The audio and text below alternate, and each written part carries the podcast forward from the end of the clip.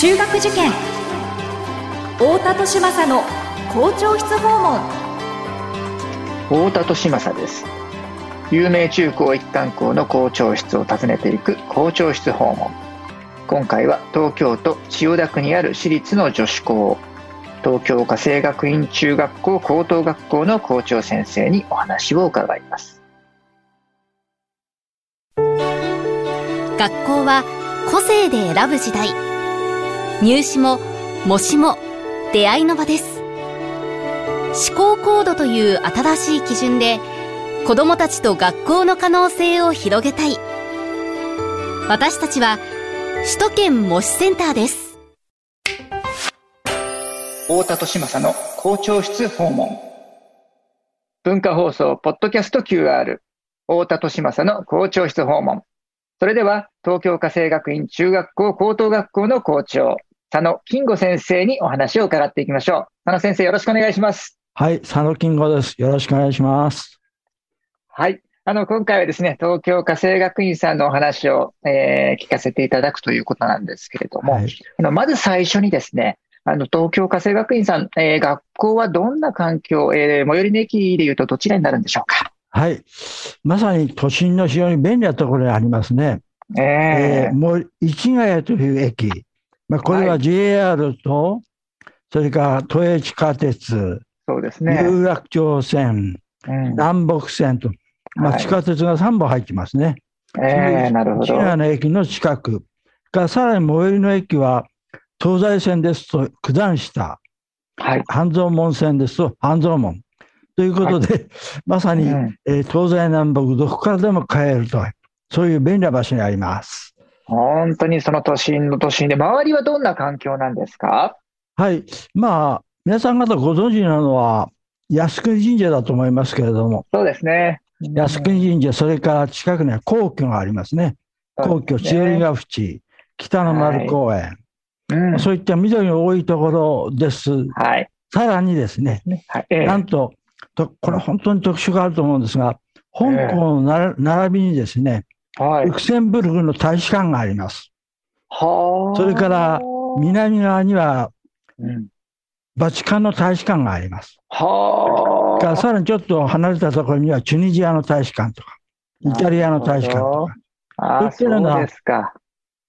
非常にそういうような、えー、国際的な場所でもあるということですね。えー、はい、えー、すごくね、その、あのー、日本の、まあ、文化を感じるっていうところでもありました。あとはその国際的な、はい、えー、文化を感じるところでもありますし、ね、非常に、あのー、まさに都心というような環境。だけど、えー、ビルばっかりじゃなくて、あの、緑も、そうですね。ところですよね、えー、環境ですよね、はい、水もあったりとかね、お水があったりとかっていう、はい、落ち着いた環境かと思いますけれども。今ですね、まあ面白いのは、あの、市ヶ谷の駅前にお堀があるんですけどね。えー、もうすでにそこに渡り鳥がやってきて泳いでます、ね、ああ、そんな季節ですか。えー、ありがとうございます。そういう季節の変化も十分感じられます。なるほど。はい。えー、そういった立地にある、えー、東京家政学院さんということなんですけれども、学校の特徴というとどんなところだというふうに先生思われますか？やはりあの都心にあるということで、まあ、学校の規模が、まあ、規模が小さい小規模であるということですね。うん、なるほど。ここで一学年何何くらいか？一学年が中学校ですと40人程度です。で、高等学校は80人程度です。なるほど。はい。まあ、そういう小規模な学校ですので、えー、まあ、一番特色っていうのは、生徒同士の関わり、えー、から教師と生徒との関わり、うん、さらにですね、教師と保護者との関わりですね。えー、これはかなり密接に、えー、ありますので、非常にあの、アットホームの関係が、まあ、保護者とのと教員との間でも作られている。まあ、それがあの生徒指導にも十分生かされてるというところですかね。なるほど、なるほど。この規模が小さいところを生かした君の細やかな、はいえー、教育、人間関係が、えー、子どもたちの育つ環境になっているということですよね。はい。はい。そのようなあの学校の、えー、校風、もともとはどのようにしてその作られてきたのか、まあ、歴史の部分とかですね、あとはその創立者がどんな方だったのかというところも伺っていきたいなと思うんですが。はい、そうですね。あの、えー、創立者は大江澄という、はい、女子の教育者ですけども、えー、この方は明治の末にイギリスに留学してんですね。ですってね。そこでいわゆる家政学というものを身につけまして、はい、帰国しました頃はいわゆる大正デモクラシーの時代ですので、はい、でさらにあの家庭の中では、私は電気とかガスとか水道とか、そういうような、まあ、近代的な家庭環境ですね、いわゆる大学の環境ですね、はい、それが整い始めたということも絡んで、いわゆる火星、家事とともに、えー、いわゆる家の中のことをしっかりやると同時に、そのことが社会の貢献に結びつくという発想なんでしょうね。うん、なるほど。私はあのかなり大正デモクラシーの女性の活躍ですね、えー、はい、これがバックにあると思いますね。そうですね。学校ができたのが1923年。ということで、はい、えー、来年100周年を迎えるということですよね。ちょうどあれなんですよね、この大正デモクラシーとか大正、えー、新教育って言われたようなその流れが、えー、教育熱が高まった頃にできた学校というのは、ちょうどこの数年間で100周年迎える学校って多いんですよね。そうですね。この千代田区のこの近辺にもそういう学校ありますよね、ね。ありますよね、ねそうですよね、はい、あの頃はやっぱりそのすごく教育熱が高まった頃でしたから、そこのタイミングでできた学校というのはね、はい、あの多いかと思うんですけども、もともとその大江澄さんが、えー、1875年の生まれというふうに長崎で生まれてというところから、この女子高等師範学校ですから、今のお茶の水女子大ですよね。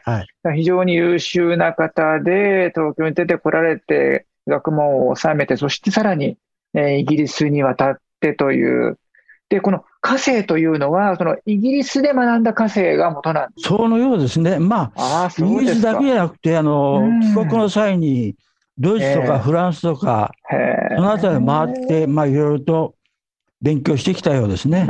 じゃあ、ヨーロッパ式の火星ということなんですね。そのようですね。ねはいはい、なるほど。はい。まあ、そういったあの、えー、大江澄さんという女性が開いた学校ということなんですけどどんな、まあ、理念ですとかですね、えー、あるいはその見学の精神といったものを掲げていらっしゃったんでしょうかね。はい、それはあの、香港の交渉で象徴されていると思いますね。はあはあ、あの香港の交渉はバラなんバラのマークなんですね。ああ、そうなんですか。ええうんうん、バラ三角形に見えるやつですよね。そうです、そうです。はい。ええうんうん、でバラの花びらを形取って、その中にアルファベットの K と V と A と、この3つをまあ、はい、デザインしてるわけなんですね。ね、これがあの花びら、三角形の中に花びらがあるように見えて、それがアルファベットが隠されてるっていう。そうですね。ちょっとね、謎解きのような交渉ですよね、これね。特にバラが、やはり、大江先生が、いや、女性の資質ということで大事にしたんでしょうね。ああ、そうですか。愛とか、人を愛おしむ気持ちですかね。うんうんうん、そう優しさというか、はい。まあ、今の流行りの言葉で言えば、おもてなしの心ですかね。なるほど。そういう頃を大事にしたと。はは。あのー、まあ、小規模であることを生かして、君の細かい、えー、教育を、えー、そういった人間関係の中で、えー、行っているという、えー、この東京家政学院さん。えー、そしてその、えー、教育の根底には、大江澄先生のイギリスで学んできた考え方があり、えー、知識、そして技術、そして徳、K と A と V という、えー、理念があるということなんですけれども、これをですね、えー、何かその一般のご家庭でも取り入れるヒントみたいなものをいただければと思うんですが、いかがでしょうか？はい、そうですね。まあ一番あの、お子さんと接する機会が多いのはお母さんだと思うんですね。はい、お母さんが、うん、まあ、お子さんを、まあ、どれだけ信用しているかと、もうとことん信用しているか、まあ、そういったところに尽きると思うんですね。なるほど。お子さんは特にこ、ええ、小学校高学年から中学、高校ってまさに思春期、自分が何を考え、何をしようかということを考え始める時なんですね。そういう時にしっかりと、私はこう考えてんですけど、っていう前に、親の方から、あなたはこうしなさいよと。こっちの方がいいですよ。はい。そういうふうに口出しちゃうと、えー、子供はまさに反抗期ですから、何言ってんのって気になっちゃうんですね。うん。うん、はい、えー、えー、なるほど。それがどうしても距離が近すぎて、はい、心配なことをついあの口に出して言いたくなっちゃって、はい、伝えてしまうと。うん、だそうではなくて、うん、うん。どうぞ。親総会っていう一呼吸、親御さんが置けば、えー、うん、ワンクッション置けばね。うん、なるほど、なるほど。で、その最初にその、えー、信頼するって、まあ、あの言葉で言うのは簡単なんですけれども、あの子供を信頼するっていうことはね、なかなかその子育て初めてだとあの意味があの分からなかったりするんじゃないかなっていうふうに思うんですけど、だから、あのこの子はこういう約束を守ってくれたから、えー、信頼するとか、まあ、そういうあの条件交換ではなくて、最初からあなたのことを全面的に信頼してますよって、そういうメッセージを伝えるというそうですね。いうことですよね。はい、行動、言動、うん、はい、振る舞い、全部、うん、あ親そうなの、親そうなの？っていう気持ちですよね。でも親御さんは可愛いと思えばいいんじゃないですか？うんうんうんうんうん、本当ですね。うん。その気持ちが、いや、子供に、まあ、いわゆる気持ちの上でのゆとりっていうものが、はい。持つことになりますよね。本当ですよね。うん、だから自分が信頼されてないと思うとね、人間卑屈になっちゃいますしね。はい。うん、ですから、その、えー、何かこうこうこういう約束を守ったから信頼してあげるっていうそういう条件付きではなくって、えー、えー、絶対的にあなたのことを信頼してるよって、えー、先にも信頼を伝えてしまうと、そしたら人間こちらも信頼に応えなきゃなっていうふうになりますものね。はい、あなたのことを見てますよ、しっかり見てますよ、信じてますよ。はいそういう、そういう心構えでしょうかね。本当ですよね。あのだからそれは、そういう、うん、言葉でなくて態度かメッセージとか、はい、そういう雰囲気だと思いますね、親のね。本当ですよね。うん、そう。本当その、じゃあ信頼をあのか与えましょうっていうふうに言ったときに、じゃあどういう言葉ですか？いや、必ずしも言葉である必要はなくって、はい、むしろ言葉じゃない方が伝わる場合っていうのもありますものね。はい。うん、何かね、子供が失敗しちゃった、あの、ヘマをしちゃった時でも、えー、そこで落ち込んでる、はい、あのお子さんにね、寄り添ってあげて、えー、それこそコンビニのケーキでも買ってきてあげて、これ食べなっていうだけでもね、はい、きっと伝わるものってあるでしょうからね、なんかそこでかっこいい言葉をかける必要もないのかもしれないね。そうですね。ちょっと肩を叩いてあげるとか、うん、背中をさせるとか、うん、そんなことでもいいんですよね。本当ですよね。もしくは、ああ、これやっちゃった、お母さん、お父さんに怒られるかなって、えー、思ってる時でも、まあ、自分で分かってるんだったらいいよっていうね、あの大きな器で受け止めてあげたいとかっていうね、はい、そういう態度で示す、伝える部分って大切かもしれないですよね。はい。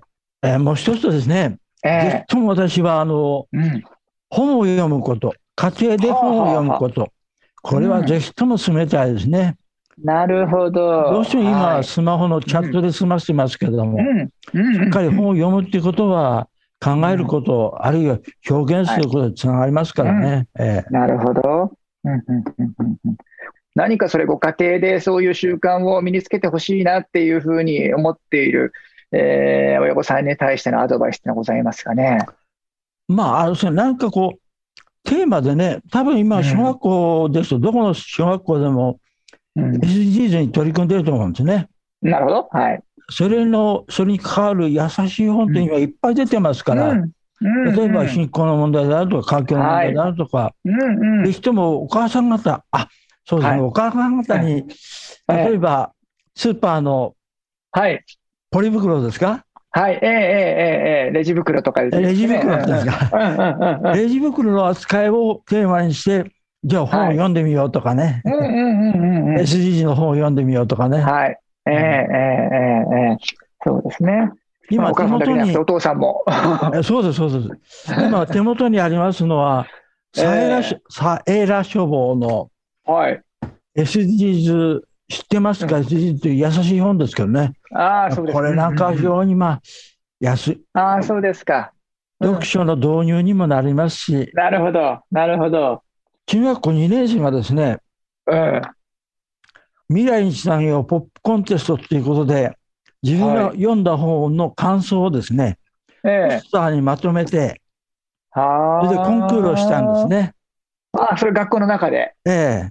それが今、対象の作品が手元にありますけれども、これはあの、香港の図書館の司書がまあ主催してやってるようですけどね。なるほど。そういう環境もきちっと 整えてあげることが大事ですよね。うん、はい。教室にあの普段読む本とか置いてありますけど、はい、それと同様に家庭でもこんな本どうって、はい、まあ何冊か置いてあげれば、うん、なるほど。はい。そうですね。で、先ほどその SDGs のあの入門書みたいなことをあのお話しいただきましたけども、はい、いきなりそんなあの難しいあの哲学書とか、えー、ね、昔の純文学とかあのじゃなくても、もっとあの手に取りやすいそうですね、えー、もので良いよということですよね。はい、なるほど。